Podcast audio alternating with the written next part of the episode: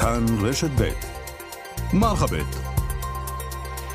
כאן רשת בית.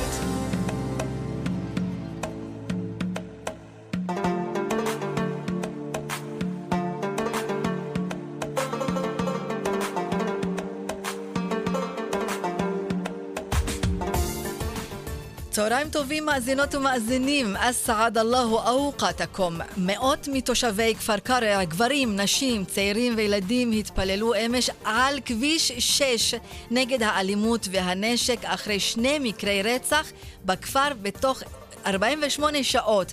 אנחנו נעבור לשם היום ונשמע מה אומרים, מה מציעים, אחרי כל מיני רעיונות ודרישות שעלו בחברה הערבית, בישיבות ובתקשורת, להכניס כוחות מסיביים ליישובים הערבים עד כדי הפעלת שב"כ.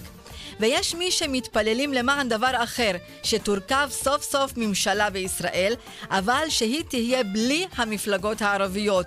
לא מבפנים, לא מבחוץ, לא בתוך, אפילו לא ליד. מי מפחד מערבי בקואליציה? שואל ג'לאל בנה במאמר שכתב נשוחח איתו היום. פתיחת שנת הלימודים באוניברסיטאות ובמכללות, מה מצב ההשכלה הגבוהה בחברה הערבית, ונסיים כמו תמיד במשהו יפה ואופטימי, פסנתר, קונצרט מזרח מערב, יהודים וערבים.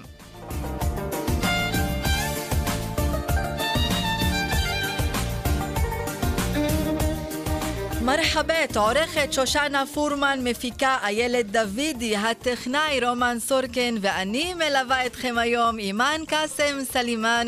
אהלן ביקום וטוב יומכם.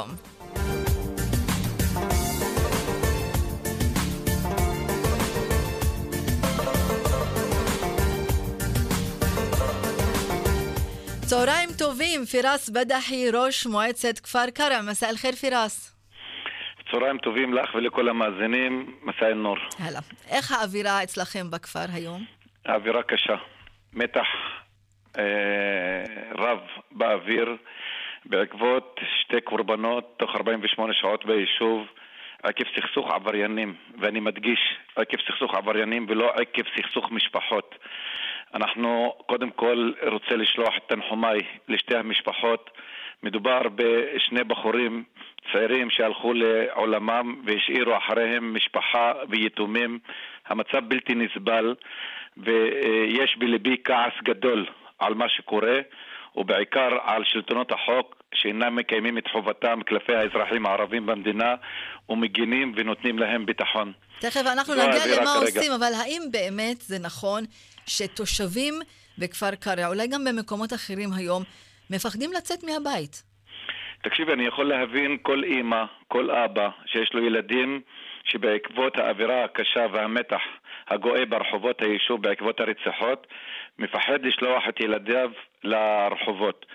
זו, אני יכול להבין את התחושה ואת האווירה הקשה, ויש, אני לא אסתיר ממך, שיש תחושה של פחד להוציא את הילדים לרחובות בעקבות הרציחות האלה. כשהעבריינים משתוללים בשלטון החוק וההרתעה אינם עוד, אז לא פלא שאזרחים חפים מפשע שמבקשים רק ביטחון ושקט חוששים לשלוח את ילדיהם לרחובות. זו הסיבה העיקרית בגינה אתמול החלטתי להשבית את היישוב ולנקוט בצעדים ממשיים על מנת להעביר קול של צעקה וכאב למקבלי ההחלטות בצמרת המדינית, לשר ארדן, לממשלת ישראל, שדי, די לנו עם הרציחות האלה.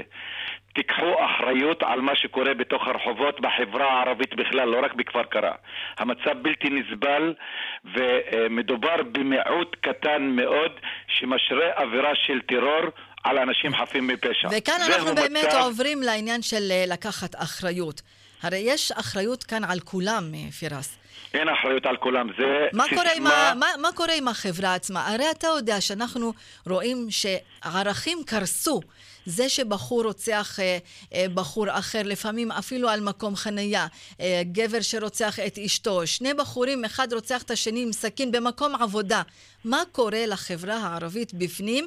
ותכף גם נגיע למה קורה עם האחריות של הגורמים הרשמיים. אבל מה קורה לחברה? תקשיבי, אימן, אני ביושרה ובהגינות אומר לך, כדי לטפל במחלה, צריך קודם כל לעשות את ההבחנה. ההבחנה ברורה מאוד. תחנות הסמים, החוגגות בתוך היישובים הערביים, הנשק הבלתי חוקי המסובב, הם הסיבה העיקרית, זה לא רשימה סגורה, אבל הם הסיבה העיקרית למה שמוביל לפשיעה והאלימות בתוך הרחובות. עכשיו, כשיש היעדרות של שלטון החוק וההרתעה והמשטרה אינה מקיימת את חובותיה להגן על האזרחים, התוצאה עגומה.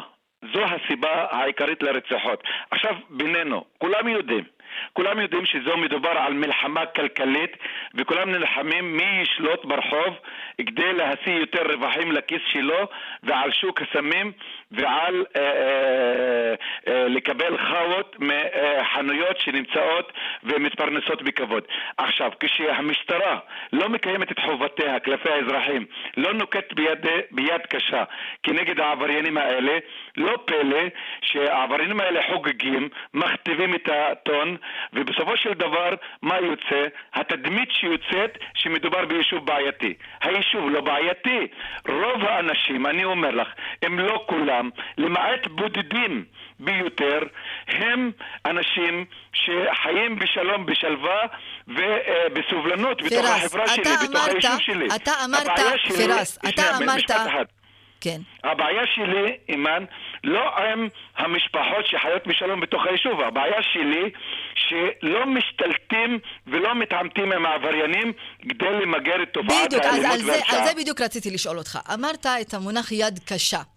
תשמע, אנחנו היום שומעים דברים, מי שמבקש להכניס ליישובים הערבים, תקשיב, יסם, ימר, מגב, אפילו שבק. אני יודעת שבישיבה שהתקיימה עם המשטרה בשבוע שעבר, יש מי שביקשו, אמרו, תעשו בפנים, כמו שעושים בג'נין אפילו, משם יצאה אמירה כזאת. מה בדיוק? כשאתה אומר יד קשה, כשאתה אומר פירס, כשאתה אומר, אנחנו רוצים יד קשה, תפרט בבקשה. אני אפרט ואני אגיד את הדברים בצורה ברורה. קודם כל אני מתנגד למשפט הזה לעשות כמו שעושים בג'נין. אנחנו לא בשלטון מנדטורי ואנחנו לא בשלטון צבאי, אנחנו חיים במדינה דמוקרטית. אני רק אומר שהמדינה מחויבת להגן על אזרחיה, במיוחד כאשר מדובר במיעוט בתוך המדינה. עכשיו, אני אומר לנקוט יד קשה נגד העבריינים, לא לשלוח לי יסמים כדי לרשום דוחות תנועה בתוך היישוב. זה לא הפתרון. ככה לא מייצרים הרתעה. הרתעה מייצרים כאשר אתה מתחכה אחרי העבריינים, ואתה מביא אותם אחרי סורג ובריח בבית סוהר. זה הטיפול היסודי. כאשר אתה נוקט בפעולה לסגור תחנת סמים, כאשר אתה אוסף נשק בלתי חוקי בידי עבריינים, וכאשר אתה מונע מהם לאיים ולקחת חוות מבעלי חנויות. זה הפתרון. עכשיו, זה לא תפקידו של ראש מועצה ולא תפקידו של מנהיג ציבור, זה תפקידו של שלטון חוק. זה תפקידה של ממשלת ישראל שצריכה להציב את המלחמה בפשיעה ובאלימות כיעד ולהקצות את המשאבים והאמצעים הנדרשים כדי למגר את התופעה הזאת. תקשיבי, אני לא נגד המשטרה, אני רוצה להבהיר. אני לא נגד המשטרה. התפקיד של המשטרה הוא חיוני בתוך החברה הישראלית ובתוך החברה הערבית. רק אני אומר שהמשטרה אינה מקיימת חובותיה, אינה מקצה את המשאבים שדרושים כדי למגר את התופעה הזאת. הלוואי, אני אומר לך, הלוואי, ומכאן נקרא לשר ארדן ולרונן פרץ במשרד ראש הממשלה, תקצו את המשאבים והאמצעים, תלחמו בעבריינים, לא באזרחים חפים מפשע שרוצים לחיות ולהתפרנס בכבוד. אתה הזכרת את השר ואת ראש הממשלה, ואנחנו כמובן עקבנו אחרי ההחלטה להקים ועדה רב-משרדית שכוללת גם את משרד הפנים, את משרד החינוך וכל הגורמים, ולשים נגד עיניה את המטרה למגר את האלימות בחברה הערבית. מה אתה חושב על הרעיון, על הוועדה? אתה גם הבנתי ששוחחת איתם. אשרי המאמין, אני רוצה להגיד לך. אני אתמול שוחחתי עם רונן פרץ, מלא מקום מזכיר הממשלה שהופקד מטעם ראש הממשלה על הטיפול בפשיעה והעבריינות במגזר הערבי. דיברתי עם צמרת המשטרה, מפקד המחוז אישית, בפגישה בארבע עיניים ביני לבינו, ושוחחנו רבות על המצב שקורה בתוך כפר קרע. להגיד לך, אני שומע, אני רוצה שאנחנו מעבר להסברים וסיסמאות נעבור למעשה פעולה. זה מה שייתן את הביטחון לתושבים. די רק לתת הסברים ולהסביר לראש רשות שחסר ראיות, יש זמן, צריך להתאזר בסבלנות. אני לא רוצה לספור עוד הלוויות ועוד הלוויות. צריך מחר בבוקר, אם לא היום, להתחיל לנקוט בפעולות. מה שמעת מרונן פרץ? האזרח מצפה מראש רשות להפעיל את כל משקל, כובד המשקלו על מקבלי ההחלטות, ומקבלי ההחלטות הם בצמרת המשטרה וממשלת ישראל, וזה מה שאני מבקש. פרס, אני לא מבקש הרבה, אני מבקש ביטחון, אימן. אני, כולם מכירים אותי, אני באתי והתחנכתי ברשויות המדינה. אני לא מבקש דבר שאינו בר השגה. אני מבקש ביטחון לתושבים שלי. מה שמעת מרונן פרץ? האם באמת יש כאן סימנים של מעבר לדברים אופרטיביים ביישובים הערבים? תשמעי, אני מכיר פרץ מעבודתי הקודמת, ואני רוצה להאמין שבאמת ההצהרה שלו לנסות לעזור ליישוב כדי להתגבר על הבעיה והמשבר שאנחנו חווים בימים אלה היא באמת כנה ואמיתית, ואין לי חלופה אחרת מאשר להאמין באמת שהם רוצים לעזור ליישוב, להקצות את המשאבים והאמצעים כדי להילחם בתופעת הפשיעה והאלימות הגואה ברחובות. אני, פרץ הבטיח לי בשיחה בינינו שהוא יברר עם צמרת המשטרה מה אפשר לעשות וינסה לעזור ליישוב, ואני מחכה למעשים בפועל, לא רק בהצהרות שאין בהם כדי לפתור לי את הבעיה בתוך היישוב. זה לא רק כפר קרא, זה כל מיני יישובים אחרים, ערים וכפרים, והתקיימה גם ישיבה שכללה ראשי רשויות מקומיות וצמרת המשטרה, ולא סתם צמרת, ראש אגף חקירות ומודיעין, ניצב גדיאל סיסו, מפקדי מחוזות. מה ראית? עם איזה הרגשה יצאת מהישיבה הזאת שהייתה בנצרת? תקשיבי, אני רוצה להגיד עוד פעם ביושרה ובהגינות. הישיבה שהייתה עם צמרת המשטרה בנצרת, שבראשה עמד מר סיסו, אני התרשמתי דווקא בצורה חיובית, אני התרשמתי מאדם אינטליגנטי שמבין העניין, יודע לנתח את הבעיות בצורה מקצועית. אני רק מאוד מאוד מקווה שהוא יקבל גיבוי מלא מממשלת ישראל, יתנו בידיו את האמצעים והמשאבים כדי שיתחיל לפעול. מדובר באדם מרציני, אני עוד פעם לא נגד המשטרה, ואני יודע להבחן בין הצהרות לבין מעשים בפועל. כל מה שבמהלך חודשים אני דיברתי עם המשטרה על הבעיות שיש ביישוב לפני הרציחות, ומעשים לא היו. הפגישה בנצרת עם מר סיסו, התרשמתי שיש שינוי בחשיבה באמת, שעכשיו מנסים לצאת מחוץ לקופסה ולמצוא פתרונות לבעיה. רק כל תקוותי היא שהממשלה באמת תגבה את מעשיו ואת תוכנית הפעולה שלו ותיתן בידיו את התקציבים והמשאבים כדי להתחיל לפעול. אתמול התפללתם בכביש 6. מה קרה שם? תסביר למאזינים. תקשיב, מי שלא ראה את התמונות, זה באמת המוני מתפללים. אתם ישבתם שם בשקט, התפללתם, זה מה שעשיתם. לא הייתה הפגנה, נכון? לא היו עימותים. תשמעי, אני לא מחפש עימותים, לא עם המשטרה ולא עם שום גורם שבאמת רוצה לסייע בידינו לפתור את הבעיה. כל ההפגנה שהתחילה אחרי ההלוויה, מיד אחרי ההלוויה, היא באה להגיד למקבלי ההחלטות, די, תפעלו. הכאב, אנחנו באנו להעביר את תחושת הכאב, תחושת האכזבה מחוסר המעש של מקבלי ההחלטות. התהלוכה הגיעה עד כביש 65, ואני, תקשיבי, עוד פעם אני רוצה לחזור ולהגיד, על אף שאומרים שהערבים סגרו את כביש 65, אני לא אומר את הדבר הזה. מי שסגר את כביש 65 היא משטרת ישראל. אנחנו תיאמנו איתה, דיברנו איתם, והם נהגו הפעם בחוכמה, כי נתנו לתושבים להוציא את הזעם שלהם. הגענו לכביש 65, העברנו את המסר באמצעות ההפגנה והנאומים והדרישות שלנו למקבלי החלטות, וההפגנה נגמרה מבלי שנרשם עימות אחד גדול. מבלי שנרשם עימות אחד אפילו, לא התעמתנו עם משטרה, לא התעמתנו עם מקבלי החלטות. אנחנו באנו, העברנו בזעקה את הכאב של התושבים, עמדנו על כביש 65 למשך שעה, ואחרי זה חזרנו כל אחד לביתו בשקט, אבל אני מקווה שההפגנה הזאת הגיעה, ההדים שלה הגיעו למקבלי החלטות, כי בסופו של דבר כל מה שאנחנו מבקשים לחיות בכבוד ובביטחון. לא רוצים יותר, אימן.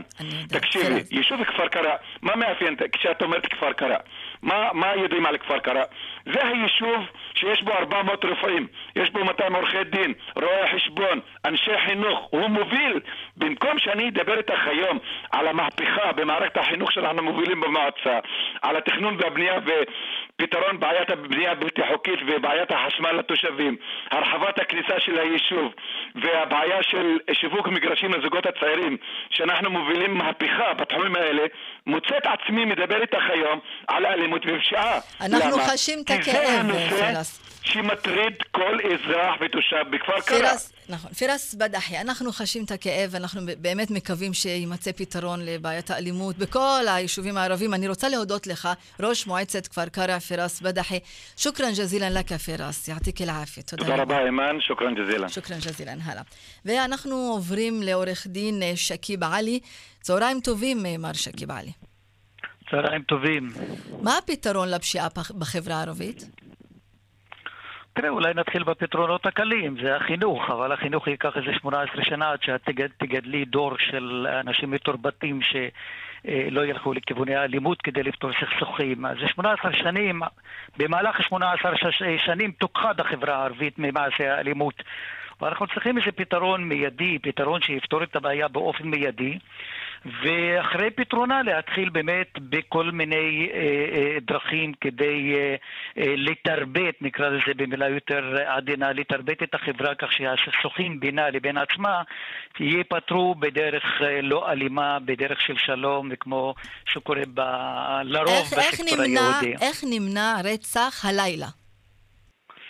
אני אגיד לך משהו, אימן. אני חושב שאם תסתכלי רגע, ב-30 שנות קיומה הראשונות של המדינה, השב"כ פעל בכל תחומי החיים במגזר הערבי. הוא הצליח לגלות כל מי שתמך או בכלל השתייך למפלגה הקומוניסטית. הם עשו את זה בצורה כל כך מצוינת והצליחו לאתר אותם אחד, כי הייתה מדיניות של הממשלה באותה תקופה להילחם בקומוניזם, והצליחו באמת לתפוס כל מי שתמך. הרי היו להם סייענים בתוך הכפרים, היו להם סייענים בתוך החברה, והצליחו לתפוס את כולם. היום אין שום סיבה שהשב"כ לא ייקח את המושכות ויתערב וייכנס בצורה מאוד מסיבית לתקופה מצומצמת ביותר. אני מדגיש לתקופה של שנה מקסימום, כדי לנסות ולאתר את כל מאגרי הנשק, ובצורה כזו, אחרי שמאתר את כל המאגרים, המשטרה יכולה להיכנס במלוא העוצמה על ידי הקמת תחנות משטרה, על ידי טיפוח סייענים, וכל מיני צורות חקירה הדרושות במשטרה. כשאתה אומר תגמול, איזה סוג של תגמול אתה מתכוון? אני אגיד לך מה, פטרי, איזה אינטרס יש לתושב אם הוא לא כל כך מאמין במשטרה או לא רוצה לשתף פעולה עם המשטרה, משום שהמשטרה נתפסת בסקטור הערבי כזאת שבאה להעניש את הערבים ולא לאכוף את החוק. איזה אינטרס יש לאותו תושב לבוא ולספר שראה מישהו מתוך הכפר עם נשק יורה, אם זה בחתונה, אם זה בכביש, אם זה בכל מקום?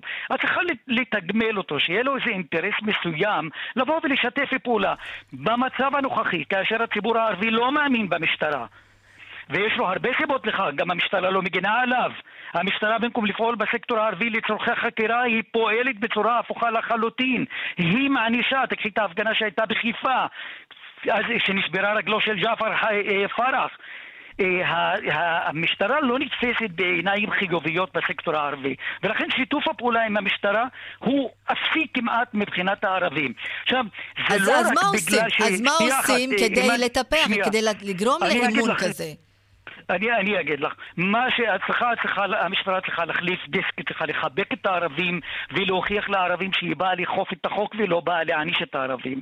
נכון להיום, כל מי שיעיד נגד מישהו בתוך החברה הערבית הוא עלול להיות מחוסל, כי גם הוא מאמין שהמשטרה לא תגן עליו. אני לא יודע אם חוק הגנת עדים מפעילים אותו כלפי הציבור הערבי. ולכן אין את השיתופי פעולה. הדרך הנכונה תעת לנסות כדי למגר את האלימות ואת מאגרי הנשק ואת כל מה שמניע את אותם גורמים בתוך החברה הערבית לבצע את הפשעים ולנהוג באלימות, זה צריך מודיעין סמוי, משום שהמשטרה אין לה הרבה סמכויות, והמשטרה לא אומרת את זה לסקטור הערבי אגב. היא לא אומרת שאין לה הרבה סמכויות. איזה סמכות יש לה להיכנס לתוך הבית ולחפש אם אין לה חשד סביר? ומאיפה תביא את החשד הסביר אם אין שיתופי פעולה? ואיזה אינטרס יש לה לחפש בכליו או על גופו של אדם אם אין לה חשד סביר שאותו אדם נושא באקדח? הרי היא מוגבלת בכל האמצעים שלה. היא גם לא יכולה לסגור אזורים. היא גם לא יכולה להטיל עוצר. אתה גם עורך דין, ואני רוצה באמת לשאול אותך על הנושא הזה שנגענו בו כמה פעמים, בתי המשפט וההחלטות בתי משפט. השר ארדן אמר, אתמול הייתה ישיבה בכנסת שהשתתף בה השר לביטחון פנים גלעד ארדן וגם חברי הכנסת, והיו הרבה נאומים, ובין היתר הוא אמר שלא נתפלא שההרתעה נמצאת בקרשים, ואחת הסיבות זה העונשים הקלים על החזקת נשק לא חוקי. מה אתה חושב על מערכת המשפט, שקיב? אינו ברצינות, מה הדברים האלה של השר ארדן? כמה מקרים הם מביאים לבתי המשפט? אחוז הפענוח של הפשיעה בסקטור הערבי בקושי מגיע ל-20%. זה לא המצב שהוא מגיע ל-100% ופתאום ההרתעה היא אפסית. אם מדובר מקסימום על 20% פענוח של פשיעה, הוא מהמיעוט של המיעוט של המיעוט גוזר כרגע את המסקנות שלו ומטיל את הכל על בתי המשפט. זה לא נכון. אני חושב שזה טעות. זה טעות מאוד מאוד מרכזית, משום שבתי המשפט מאנשים לפי הראיות ולפי סוגיית ואישיות הנאשם שעומד בפניהם. אם על מישהו למשל הטילו לפני חודש או חודשיים משנת מאסר בפועל, את מעלה בדעתך שעל מישהו אחר שהחזיק נשק חודש לאחר מכן יטילו 3 שנים מאסר? יבוא אותו אדם שהטילו עליו 3 שנים ויטען יש פה אפליה בענישה, הוא יערער ויש סיכוי רב שהוא כן אז אולי צריך שינוי בחקיקה? אולי צריך שינוי בחקיקה? יפה, גם אם יהיה שינוי בחקיקה, בדיוק אני חושב שזו הנקודה. אם השר ארדן חושב שצריכים להיות עונשי מינימום, צריך קודם כל שינוי בחקיקה, ואם בתי המשפט יתחילו כעת להחמיר עם הענישה, היא צריכה להתחיל מכאן ואילך, כלומר על כתבי אישום שיתעוררו מכאן ואילך, לא על הקיים, משום שכל נאשם שיש לו כתב אישום קיים כרגע יוכל לטעון במסגרת העירול ויטען כי העונש שהוטל עליו הוא יותר חמור על מה שהוטל על שכנו, ויש סיכוי שכן תתקבל הטענה הזאת. הדרך היחידה היא באמת שינוי החקיקה, אבל גם שם יש בעיה. הבעיה היא שהחקיקה באופן עקרוני פונה כלפי העתיד, היא לא חלה רטרואקטיבית. כלומר, היא לא תחול על כתבי אישום המתנהלים כעת. היא יכולה לחול רק על כתבי אישום שיגיעו לבית המשפט אחרי החקיקה. טוב, צריך להתחיל מתישהו באיזושהי נקודה. חד וחלק. אני רוצה להודות לך, עורך דין שקיב בעלי. אנחנו נמשיך הרבה לדון בסוגיה הזאת עד שבאמת נראה מיגור לכולם. אני רק רוצה להדגיש את הנקודה, אם תרשי לי, אימן, לגבי כניסת השב"כ. השב"כ, הכניסה שלו לתוך הסקטור היא לצורך איסוף מודיעיני, והאיסוף הזה יכול להתבצע רק אם יש תגמול מתאים והולם לאלה שימסרו את המידע על מאגרי הנשק ועל העבריינות, וברגע שאותו סקטור ידע שיש כרגע מעורבות של שב"כ, אחוז הפשיעה הולכת תקטן בצורה מאוד משמעותית. הברת את הנקודה. תודה רבה לך, עורך דין שקיב עלי. שוקרן שקיב, נהרק סעיד. תודה, תודה רבה, ביי ביי.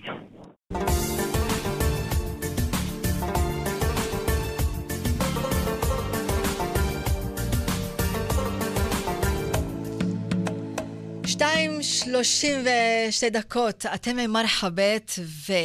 שר הכלכלה איימן עודה, שר הבריאות דוקטור אחמד טיבי, נכנסו היום ללשכותיהם בירושלים. ככה פתח ג'לאל בנה את המאמר שלו תחת הכותרת מי מפחד מערבי בקואליציה, ואנחנו קוראים את זה בצל כל המאמצים להרכיב ממשלה. נמשכות הפגישות, והיום בני גנץ ייפגש עם איימן עודה ואחמד טיבי. צהריים טובים, ג'לאל בנה. שלום, שלום, אימן. מסע אל חיר. אז מה קורה? מפחדים מערבים בקואליציה? מה כתבת שם?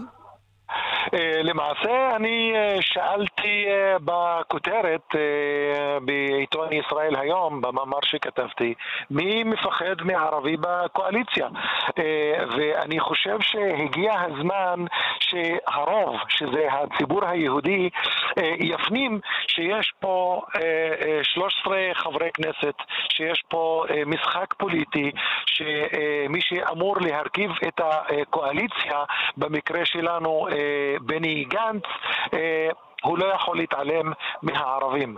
זה מצד אחד. מצד שני, גם יש סוג של שינוי בתפיסה, במיוחד אצל הציבור הערבי, ברחוב הערבי, וגם אצל המנהיגים הערבים. האם הם מתואמים, הגישה היום זהה, או שיש פער בין מה שהרחוב הערבי והחברה הערבית רוצה, ובין מה שההנהגה עושה?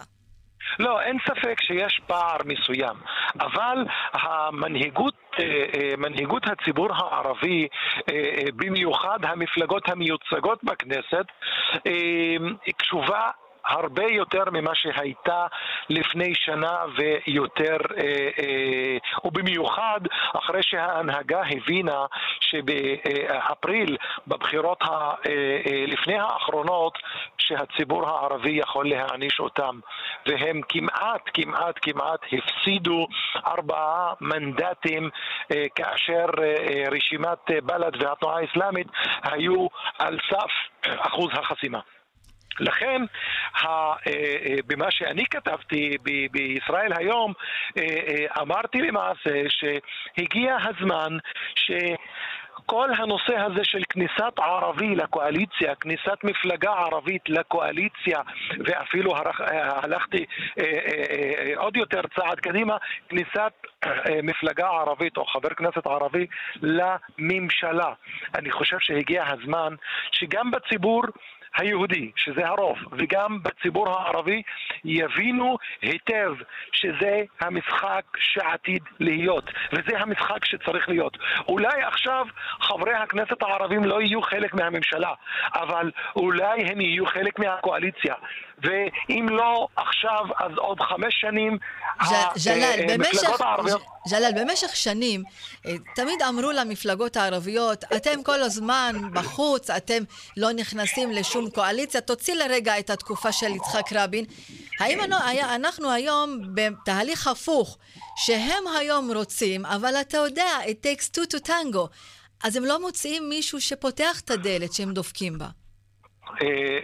אחת הבעיות בפוליטיקה הישראלית זה שיטת הבחירות. שיטת הבחירות מקשה על מי שרוצה להרכיב את הקואליציה, ולפני מספר ימים מי שנכשל בפעם השנייה, הלא והוא בנימין נתניהו, החזיר את המנדט. השיטה הזו יכולה להיות שיטה מצוינת למפלגות הקטנות, קרי למפלגות הערביות, וכדי שמועמד ירכיב את הממשלה הוא חייב כמה שיותר תמיכה, ובמקרה שלנו אנחנו הגענו למצב בממשלה שאין אף מועמד שיכול להרכיב את הממשלה, והדבר של תמיכת הערבים הפך לסוג של משהו שהוא חסר, משהו שכאילו מי שנתמך על ידי חברי הכנסת הערבים הפך להיות מצורע. אבל מה לעשות שיש תהום, יש הבדלים עצומים באידיאולוגיה. אם ניקח את ישראל ביתנו למשל, ואם ניקח את בל"ד למשל, אם ניקח את הליכוד וניקח את חד"ש, יש הבדלים. האם ניתן לעשות חיבור כלשהו? ואתה יודע מה, כשאני מדברת איתך, אתה יודע במי אני נזכרת, דווקא בעכו למשל. כי שם אנחנו רואים חיבורים של שמאל וימין שהם הכי רחוקים אחד מהשני. לחלוטין. אני חושב שפוליטיקה היא אומנות האפשר, אימן, יקירתי. ואם ניקח את עכו עירי כדוגמה, אנחנו רואים שמי שעומד בראש העירייה, שמעון לנקרי, הוא חבר ליכוד, והוא ראש עירייה מצוין לכל הדעות. מי שממלא את במקומו זאב נוימן הוא שייך לישראל ביתנו. מי שבתפקיד הסגן שלו הוא שייך לתנועה האסלאמית כזרם פוליטי. אז למה השיטה בעכו, השיטה הפוליטית והקואליציה בעכו מצליחה ובירושלים לא יכולה להצליח? הרי כמו שאמרתי, הפוליטיקה היא אומנות האפשר. ג'לאל, היום חושב... כן. היום מתקיימת הישיבה בין בני גנץ ואיימן עודה, והבנתי שגם אחמד טיבי יהיה בישיבה. מה אתה חושב על הישיבה? מה היית רוצה להגיד למי שישבו היום ביחד? את יודעת, אני לא רוצה להגיד אף מילה לחברי הכנסת הערבים. אני אולי רוצה להעביר מסר למי שעתיד להיות, או קרוב מאוד להיות ראש ממשלה, ראש ממשלת ישראל, ראש ממשלת המדינה שבה אני חי. אני רוצה להגיד לו, תהיה אמיץ, תמשיך ותעשה היסטוריה, ותגיד ש-20% מהציבור הערבי הם חלק אינטגרלי מהמשחק הפוליטי. יכול להיות שיש פער בנושאים כאלה ואחרים, אבל אם אנחנו נשווה בין הראייה והתפיסה של בני גנץ והמפלגות הערביות, אנחנו יכולים למצוא הרבה מאוד חיבורים. לכן הציבור הערבי רוצה ראש ממשלה שיהיה אמיץ ויגיד, אני רוצה לשלב את הערבים. אימן, אני רוצה לתת דוגמה. לא, אין לי זמן, שעכשיו, אין לי זמן לדוגמאות. משפט אחד. אם לפני 20 שנה היינו, אני ואת מדברים על האפשרות שאת תגישי תוכנית בעברית ברשת ב' ואני אהיה מרואיין, אנחנו אולי היינו אומרים שזה אחרית הימים, ואולי זה משהו שהוא לא מסתדר לנו. עובדה שאנחנו עושים את זה היום, ואני רוצה להיות כערבי שר בממשלה, ורוצה להיות חלק מכל דבר במדינת ישראל. ג'לאל בנה, אסטרטג, תודה רבה לך ג'לאל, שוקרן, שוקרן ג'זיר. תודה.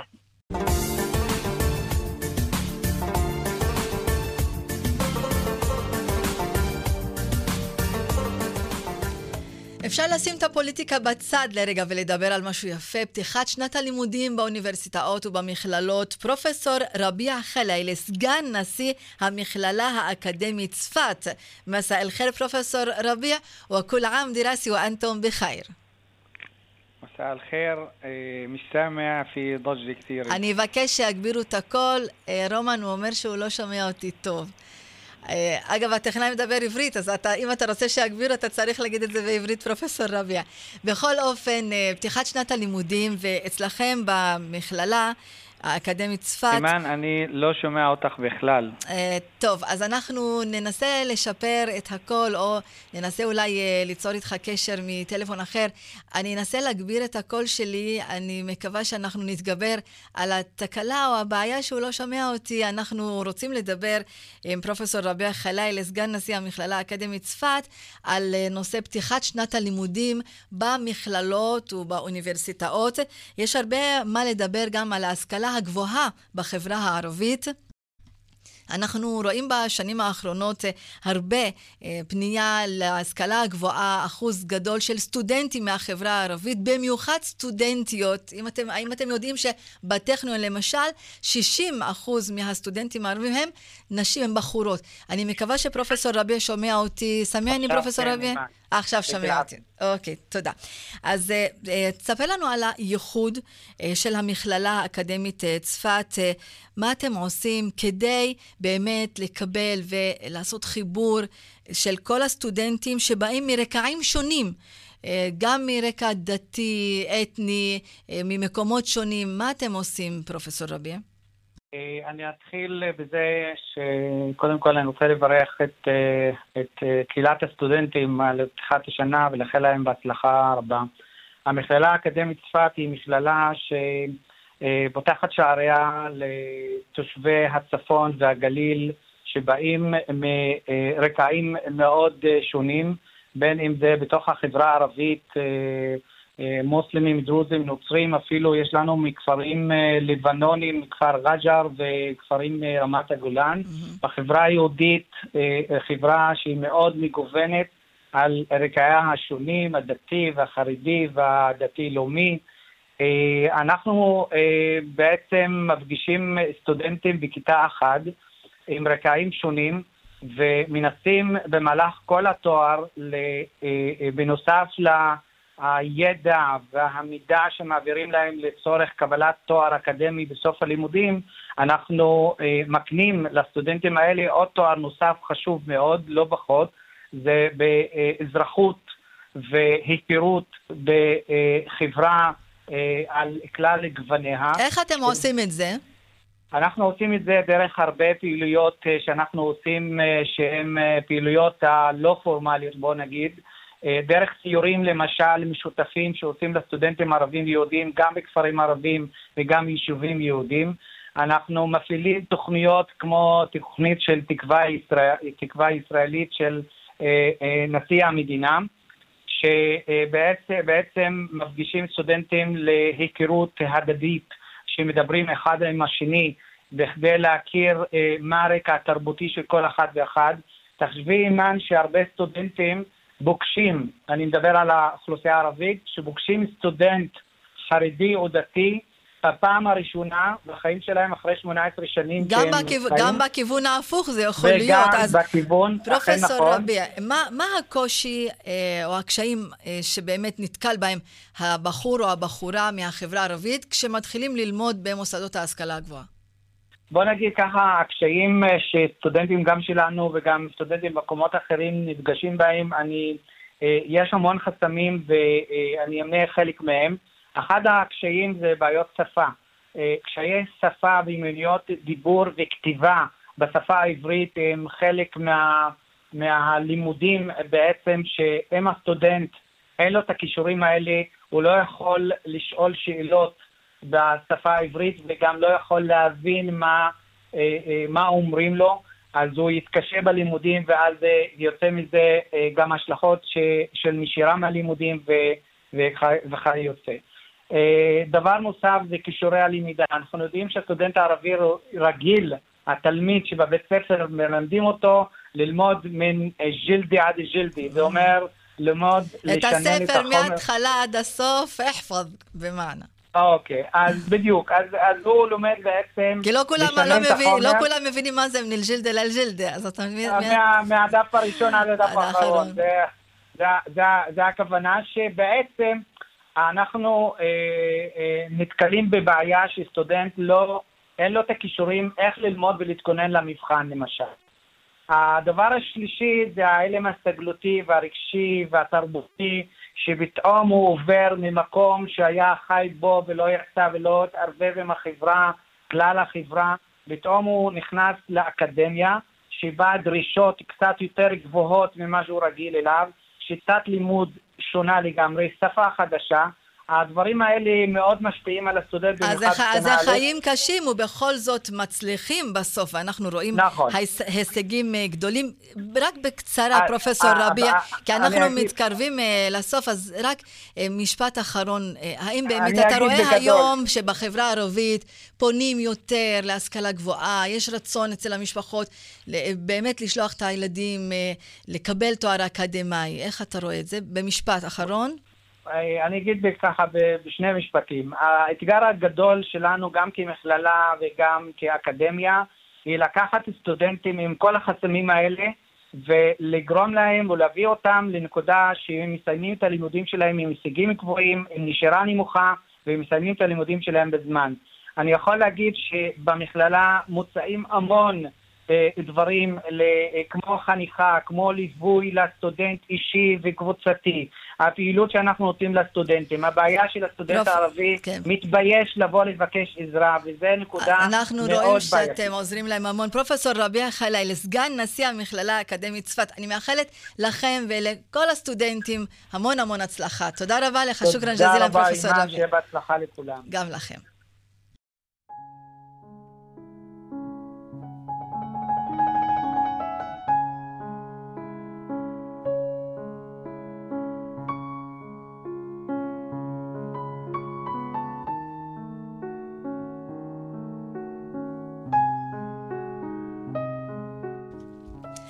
טוב, זו לא טעות של רומן סורקן, ואתם לא בטעות עברתם לכל המוזיקה.